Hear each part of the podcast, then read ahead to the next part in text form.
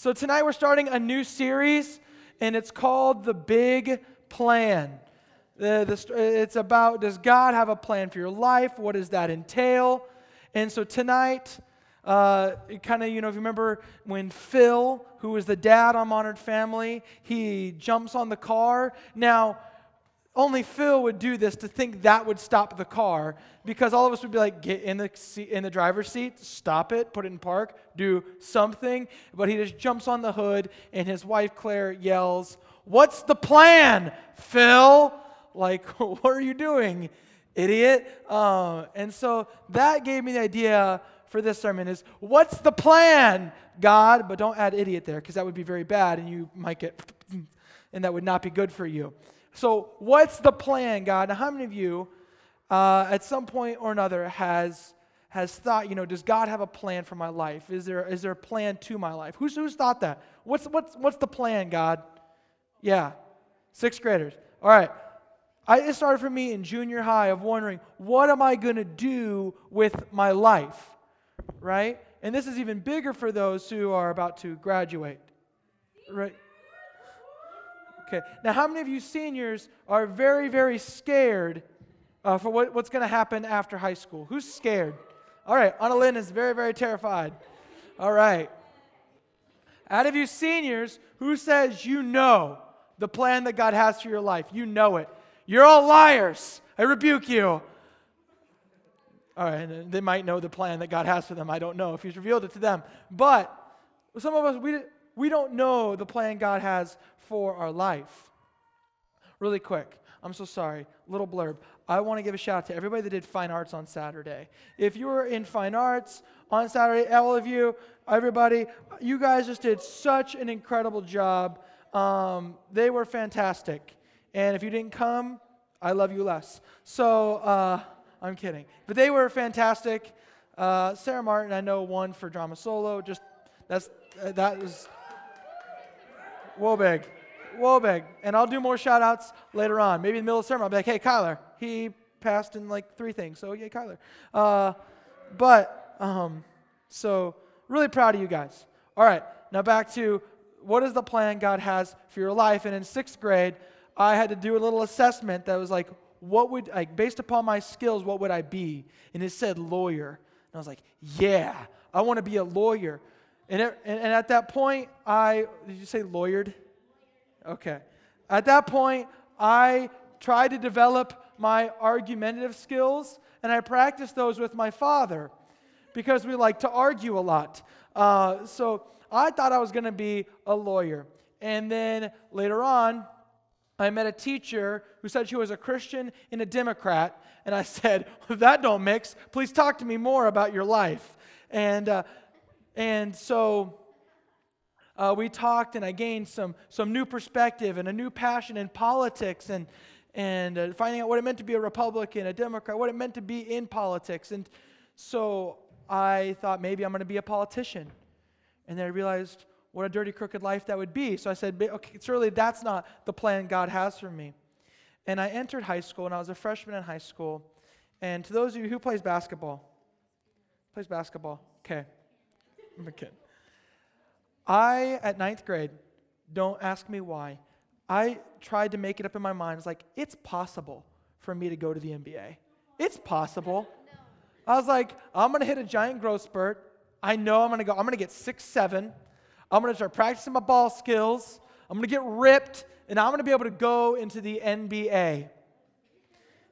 And then I got on the team. and I didn't even make varsity my freshman year, and I learned that if you're going to be in the NBA, you better make varsity your freshman year, uh, unless you're Michael Jordan. So I did not have the faith that he had, that that was the plan God had for my life. I thought I was going to, I thought I was going to be the NBA.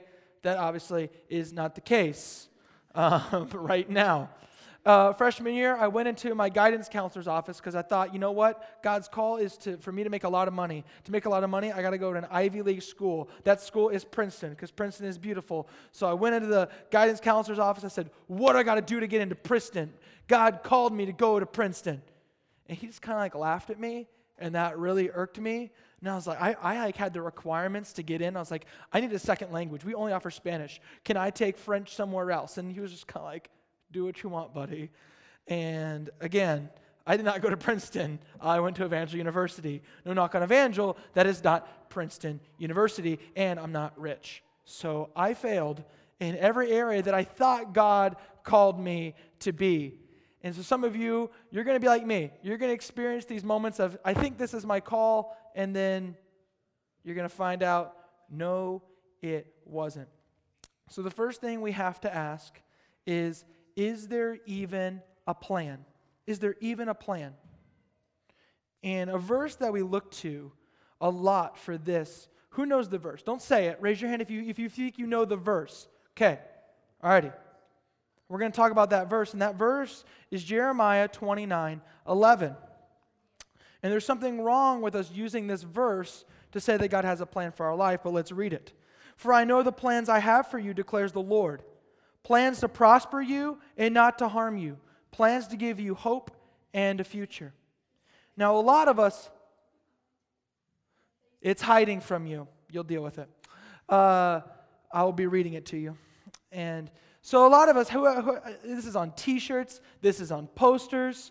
If someone says, Does God have a plan for my life? The response is Jeremiah 29 11. I have a plan to prosper you, give you hope and a future. And what we need to see here is that uh, this, is, this is not talking to you. This verse is not talking to you. And why is that? And we got to set up the picture. In order to understand the text, you have to understand the context surrounding it. So, who's saying this? Who is this person saying it to? The person talking here is, take a big guess, Jeremiah, because the book is named after him. It's right there. The prophet Jeremiah. Now, now Israel was separated into two kingdoms, okay? And the southern kingdom was called Judah, right? History lesson. Judah, okay? Now, Judah has rejected God in every way, having idols, uh, breaking God's commandments. And so, poor Jeremiah, his job is to just warn the people of Judah. He's like constantly, like chapters 1 through 28, he's like, guys, please stop sinning, or God is going to destroy you. Please stop it. And so what happens is King Nebuchadnezzar, which we know King Nebuchadnezzar from other stories, but he's from he's the king of Babylon, and they go and they conquer Judah. All right? So we're here, and he's con- they've conquered Judah. The Jews are in Israel, but they're under Babylonian rule, the country of Babylon. And so, in this in between verse in 29, what we're seeing is Judah is saying, I see that you guys are still not going to stop. You're still not going to repent. And so God said you're going to be punished. That there's going to be another, like Babylon's, because you keep rejecting and you keep fighting against Babylon, now they're going to utterly destroy your city. And so that's what happens is Babylon just wrecks Jerusalem and then takes them out of Jerusalem. Okay? And so how do we know this?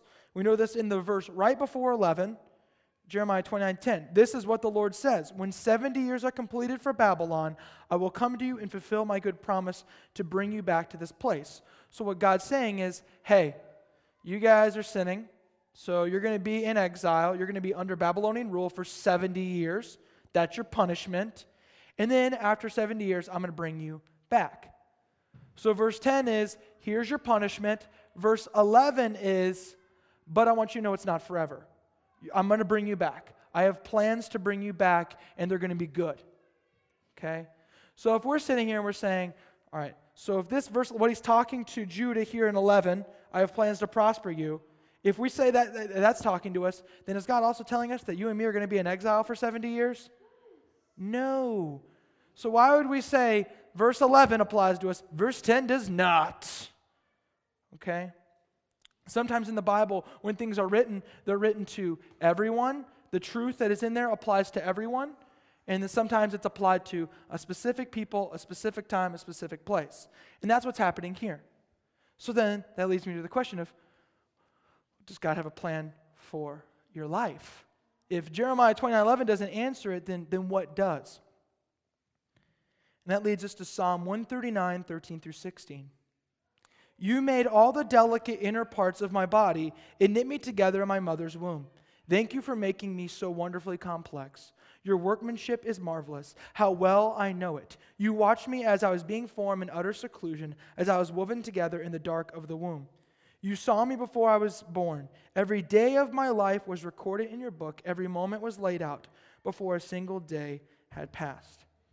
And so what we see is that this whole passage, if, if you heard that, is God took so much time and took every little delicate, complex detail to create each and every one of you individually. And then he says, Every day of my life was recorded in your book. Every moment was laid out before a single day had passed. So if God took so much time to create you, saw you before you were born, watched you as you formed, and then says that he sees the days that, that will come before you, in the part, the very beginning of that, that he developed the innermost parts of you, that's almost even saying that God was preparing you ahead of time for what you're going to face. So, wouldn't right here that we already see that if God cares so much about how you were made, He would care about how you live out your days? He, care, he cares so much about your days that he, he sees them. Every moment is laid out before a single day has passed. He, he, of course, you have a, God has a plan for your life. And we can also see this in Ephesians 2, uh, verse 10. For we are God's handiwork, created in Christ Jesus to do good works, which God prepared in advance for us to do. So we have a plan. God's recorded our days. What are we to do with that plan? What are we supposed to do? We are supposed to do good works because we are Christ's handiwork. We're created to do good works. Um, they are very loud children over there. They are distracting me. How are they? Are you? How are you guys doing? I know. They are annoying. I will make sure to let them know how annoying they are later. So, so the plan, the plan laid out before you, the plan is to live out your purpose. The plan is to live out your purpose. And what is that purpose? to do good works. To do good works. And so this got me thinking some of us are Josephs, and some of us are Judahs. All right? And what does that mean? Some of us are Josephs. And if you don't know the story of Joseph, we're going to start off right here in that Joseph is given a dream. And it's a dream of his future. And we read it right here in Genesis 37 5 through 10. Joseph had a dream, and when he told it to his brothers, they hated him all the more. He said to them, Listen to this dream I had. We were binding sheaves of grain out in the field when suddenly my sheaf rose and stood upright, while your sheaves gather around mine and bow down to it. His brothers said to him, Do you intend to reign over us? Will you actually rule us? And they hated him all the more because of his dream and what he had said. And then he goes on and he has another dream. So for some of you, Maybe you're, you're, you're kind of like Joseph, in that God has given you a picture of where He wants you to go with your life. All right, when I entered uh, college my freshman year, I realized my purpose is to do good works. What is that good work? Is to grow the kingdom. How am I going to do that? How am I going to grow the kingdom? How am I going to bring people to Christ? And I was like, I really like talking to people. I really talk to people about their problems. I'm going to go into counseling and psychology. So I entered the counseling and psychology field. So some of you, maybe God has revealed to you something that, that you're going to do with your life.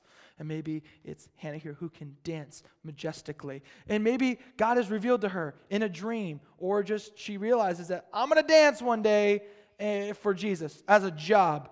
Uh, maybe it's whatever you guys have. Some of you believe you're, you're called to preach. Some of you are called to sweep floors. Some of you are called to uh, type in numbers and be an accountant. You, you, you, you feel this direct call that God's already revealed this in your life. You feel like this is absolutely going to happen. Probably not going to be an NBA player. I don't think anybody here is going to be an NBA player. But maybe you, you feel like Joseph and you've been given a glimpse of what God has for you. And that's awesome. But then some of us are Judahs, And Judah is a brother of Joseph. Okay? Some of us are Judahs, And some of us, we would kill to have a little glimpse of what our future is going to be like. I mean, how many seniors, you would love to know exactly the steps that you're supposed to take and exactly what the future is supposed to be like so that you can accomplish it, so you can do it right. And, and, and I remember after my freshman year, which I was very lazy, uh, I was really burnt out. I thought, there's no way I'm called to counseling. There's no way because I, am going to get burnt out. I don't want to listen to people's problems all day. And I felt like Judah, like God, I keep trying and failing, thinking this is what I'm supposed to do, and it's not. And I felt like Judah. And so, what do we know about Judah? One, Judah doesn't have any dreams. He's not given this grandiose dream where his brothers bow down to him. Judah is also not the eldest son. And why that's important is the eldest son was given the largest inheritance, got the largest blessing. The eldest son was more important than everybody else. So if you were a middle child, youngest child, eh, weren't as important in this culture. So some of us maybe feel like Judah.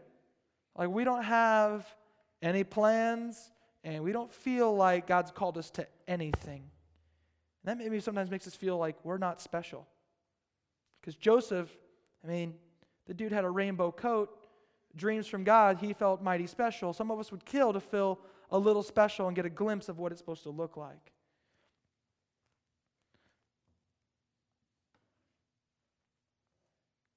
So, how does Judah come to know the plan God has for his life? And let's read Genesis 37 23 through 27. So when Joseph came to his brothers, they stripped him of his robe, the ornate robe he was wearing, and they took him and threw him into the cistern, a pit. The pit was empty, there was no water in it. As they sat down to eat their meal, they looked up and saw a caravan of Ishmaelites coming from Gilead.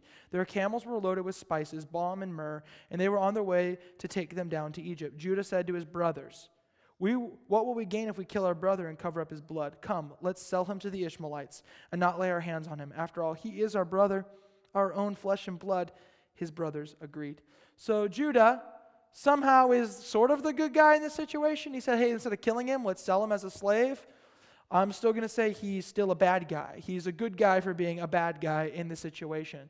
So they hated Joseph. They were jealous of Joseph. And so they, they plotted to kill him, instead, sold him. And so Judah's life is uh, not going great right now. And it ends up getting worse because he ends up marrying, after this point, marries a woman uh, from Canaan which we talked about that if you married outside of Israel, if you married a woman outside of that, they were not a follower of God. So it was like marrying a non Christian. So he marries a woman that doesn't follow God. And then he ends up having three sons. He has Ur, Onan, and Shelah. And Ur found him a beautiful bride named Tamar. Okay, so eldest son, Tamar. Ur was wicked, God killed him. Onan was wicked. We won't get into that story. God killed him. All right? And so, uh, how, what you need to realize there is that it was customary that if the eldest brother married a wife, okay, and they had no children, that was your, that was your retirement. If you had a baby boy, if you had a, if you had a male offspring, then that boy would grow up and he would make a living so that the woman could survive. But Ur, no children. So then it was the duty of the, the next brother to marry Tamar. Like that was the rule, and that was a good rule. That, that's, what, that's why women didn't die of starvation or weren't homeless. It was to protect women. So then the brother, Onan, he, uh, he marries Tamar, and then he does some wicked things, and then he dies. And so who's next is little, little Shelah. And right now, Judah, he's not registering what's actually happening. He's not recognizing that his sons have died because of their evil. He thinks that uh, Tamar is the, is, the, is the common denominator. She's the reason they're dying. All right? So he is terrified to give Shelah to Tamar. He does not want that to happen. So he says to her, Hey, I'll give you in marriage to my last, youngest son when he's old enough. So obviously Shelah was young. Well, some years pass. Okay? And uh, Judah's just walking through the streets with his son Shelah, and Tamar sees them a few years later. And Shelah's old enough now, and Tamar realizes, oh, Judah's trying to trick me. Judah's trying to, to, to, to not have me marry Shelah. And this was very important to her because this was her livelihood. She would be utterly poor. She would be homeless if she does not get a husband because no one else is going to want to marry her. She's been married twice. That is, that would, nobody would want her She's getting older. her two past husbands have died mysteriously, so it's really hard for her to find a husband. So it's very important that she marries Shelah. It is her right, and it is what it is what the right thing to do. And Judah's doing the wrong thing by not giving his son to her. And so she plays a dirty, dirty trick on Judah. And Judah's wife die, dies, and Judah, how we see here, who sold his own brother into slavery, he is obviously not following God, right? Well, he's very lonely after his wife passes away. So uh, Tamar decides that she's going to dress up like a prostitute. And she tricks Judah into sleeping with her. And then she gets pregnant by him. Alrighty. So Judah uh, sells his brother into slavery. He impregnates his daughter in law. Judah is having quite a rough time, I would say.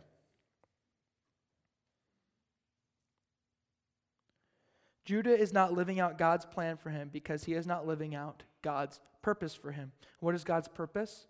To do good works for him. So Judah is not living that out. And now some of us are saying, okay, why isn't the plan working out for me? You know, after my freshman year, God, why isn't this plan working out for me? Why, are, why is nothing being revealed? Maybe you're a junior, senior, and you're saying, God, I have no idea still where to go to college. Some of you in junior high are saying, I don't know where I'm going to college, or I don't know if I'm going to college, or there's so many decisions. You say, I don't know. And the first thing I want to point to is, are you not living out the purpose God has for your life? Because if you're not living out the purpose, He can't reveal the plan to you. So, what does that mean? Are you being obedient? Is Jesus the number one relationship in your life? Because if he's not, then he's not going to reveal any sort of plan to you. Some of you may feel like Judah in why do I deserve a plan? I don't feel worthy of a plan. And you may be feeling those feelings of I'm not special. I don't think God has a plan for my life. And I would say, I don't think any of you are as bad of a position as Judah. I don't think any of you have dead sons and impregnated your daughter in law. That is none of you. So that's good. Okay? But some of you may be in a rough spot. Maybe you have a rough spot in your life. You're saying, I don't feel like I even deserve a plan from God. And if we look at Romans 8:38, we see that nothing, nothing can separate us from God's love. Nothing you can do, no sin that you can commit is more powerful than the sacrifice that Jesus paid. Nothing. And so, if Judah, if God has a plan for Judah's life, then absolutely God has a plan for your life. Even if you are far off from God as Judah is, there is still hope for you. So let's see how is this hope uh, seen in Judah's life. So the brothers are tested. Uh, if you don't know the story of Joseph, I'm going to skim over it. We may talk about it a little later in the series. Joseph goes through prison, goes through tough times, and eventually becomes second in command of Egypt. So he kind of, the plan was fulfilled for Joseph. All right? He's second command. There's a giant famine. All the brothers that uh, sold him into slavery now have to go to Egypt, where Joseph is, to buy food. And they get there, they don't recognize Joseph. Joseph recognizes them, and Joseph is ticked as he should be. So he decides that he wants to test them because he wants to know if they've changed. Because if they haven't changed, he's going to ruin their lives. He is that angry. And I'm sure some of us would feel the same anger. And we'd want them to go through what we went through, which Joseph was in prison for over two years. So I would want my brothers that sold me into slavery to also be in prison and be a slave for over 13 years. So Joseph decides to test his brothers. And how he does this is he says, Hey, where's your youngest brother? Which is Benjamin. And Benjamin's not with them when they go. And the reason why Benjamin's not with them is because he is the youngest child. Jacob, their father, loves Benjamin probably more than the rest of them. Some problems in parenting. If your parents have favoritism, it's not your fault, it's theirs. Uh, there's, there's, some, there's some favoritism there. So Jacob said Benjamin can't go. And so Joseph sees that Benjamin's in a similar place that he was in. You know, he was, he was favored. And do his brothers hate Benjamin now? Have they changed at all? And so he says, You need to bring your brother with you, or your spies, or you're lying to me. And so they're like, We can't bring our brother. Our father won't let him come. And so he says, I don't care. And so he locks up Simeon, one of his brothers, puts him in prison, and says, Next time you come back, you better come back with your brother, or Simeon's going to rot in prison. And then what really surprises me, and we're not going to show the text up here, they go back home, and all the food that they ate, uh, that they bought, they ate it all up. All right? I wonder, how, like, they traveled all the way to Egypt. How much food, if you guys were going all the way to Egypt, how much food would you get? Enough for a couple days, a couple months, a couple years? You'd probably get a ton of food, right? So they go all the way back home, which is just so funny. They must have really hated Simeon. And so they ate all the food that they bought before there's a really big ruckus of, okay, we need to go back and get more food now. And I guess maybe we should save Simeon. Uh, they don't even mention Simeon. They're, they kind of more talk about how we need to go back and get more food because we've ran out and we're going to die. So poor Simeon. Um, and so uh, Jacob is saying, No, you're not bringing Benjamin. They say, Okay, then they're not going to give us food and we're all going to die. And so Reuben, who is the eldest, he makes his proposal to father. Then Reuben said to his father, You may put both of my sons to death if I do not bring him back to you. Entrust him to my care, and I will bring him back. How many of you are okay with Reuben's proposal? How many of you think that that is a good proposal?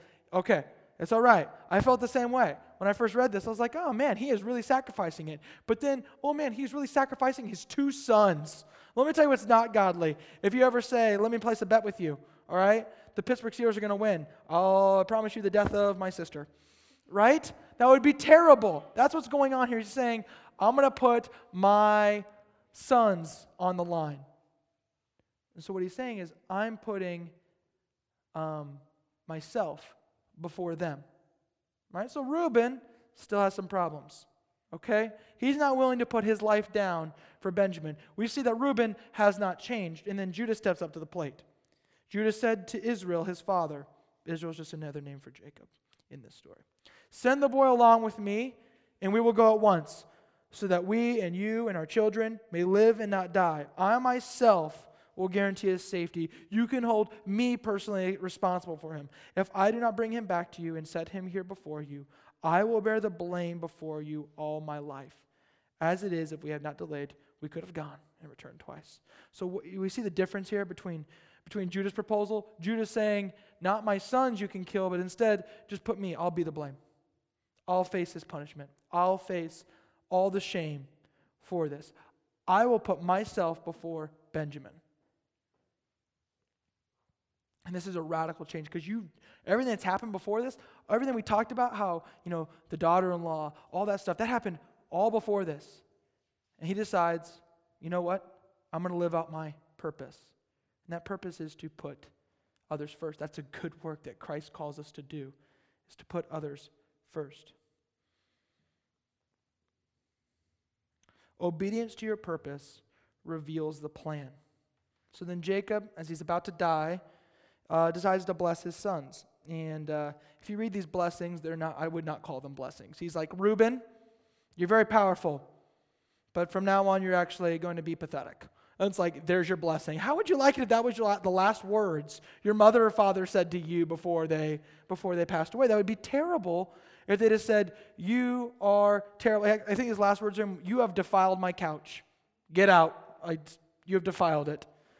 Like, man, Reuben did not live up to the plate. And we know Judah.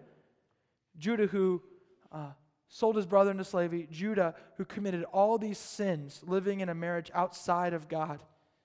Judah, your brothers will praise you. Your hand will be on the neck of your enemies. Your father's son, sons will bow down to you. You are a lion's cub, Judah. You return from the prey, my son, like a lion he crouches and lies down like a lioness. Who dares to rouse him? The scepter Okay, what is a scepter? It's like something that people in power or authority have. The scepter will not depart from Judah, nor the ruler's staff from between his feet until he to whom it belongs shall come, and the obedience of the nations shall be his. So we're seeing this verbiage here that uh, kingship or royalty will be Judah's. Judah? the guy that did all of this, as you go through, you'll see that the Messiah, Jesus Christ, came through the bloodline of Judah. You see, when, when you live out God's purpose, God will reveal you the plan. Judah was so far off the path, and then when he decided to be obedient to God, God pulled him back, put him back on the path to the plan, and blessed him.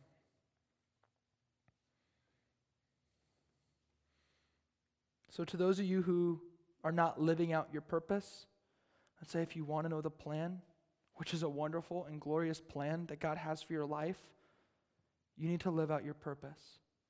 You need to be obedient to God. To those of you that are living out the purpose and you're saying, oh man, I am not seeing anything. You're saying if I live out the purpose, God will reveal the plan. I'm saying, if, uh, more saying, if you live out the purpose, you will be on the plan, whatever that plan is. And God will choose to reveal to you parts of it however He chooses, because we even look at Joseph. And God revealed to him a dream at 17 years old, and then 13 years later, that came into existence. He was in slavery in between there. That maybe there's going to be times, maybe 13 years, that God's not going to give you an absolute clear, open door that, that you see that you need to walk through. Maybe you're going to be imprisoned in a way for 13 years. But what we see with Joseph is he never stopped living out his purpose. So, to you who are saying, I don't know what God has for me, keep living out your purpose and then trust God with that plan. So, is there a plan? Absolutely. Duh, there is a plan for your life. You're the most valuable creature in the entire world to God. And I want to leave you with a quote from Scott Wilson in his book, Act Normal. Too often we spend all our efforts trying to get God to bless our agenda instead of coming to Him with a blank piece of paper and asking Him to show us. So many times I was trying to say, God, this is my calling, make it happen. And uh, instead of saying, God, I'm just going to follow you and you show me what you want me to do. And so tonight, um, I'm just going to leave you with this question Are you living out your purpose and giving the plans to God? Let's pray. God, thank you for these students. Thank you for this night that they could come. And God, I pray that they know how valuable and important they are. That no matter how far off the path they may be, no matter what sins they are in, that your sacrifice is more powerful than anything. God, I pray that they uh, turn to you to get back on the path, path for their life. God, that they live out their purpose, which is to be a son and daughter of you, to live like Jesus, to put others first, to trust you. So, God, I pray for the Judahs of this room that are off the path that they would turn to you and know that you quickly and swiftly put them right back on it. God, I pray for those that are frustrated. They say, God, I am I, I have been a Christian. I have followed you. I have prayed to you. I come every Wednesday night.